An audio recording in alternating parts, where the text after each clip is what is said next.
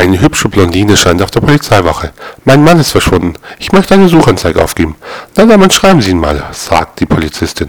Ziemlich klein, mit Bierbauch und Glatze. Er trägt immer alte Korthosen, einen alten Rollkragenpullover und ausgelatschte Slipper. Dazu trägt er eine Hornbülle und beim Sprechen sabbert er. Sie stockte und meinte, ach, wissen Sie was? Wir lassen die Suche lieber sein.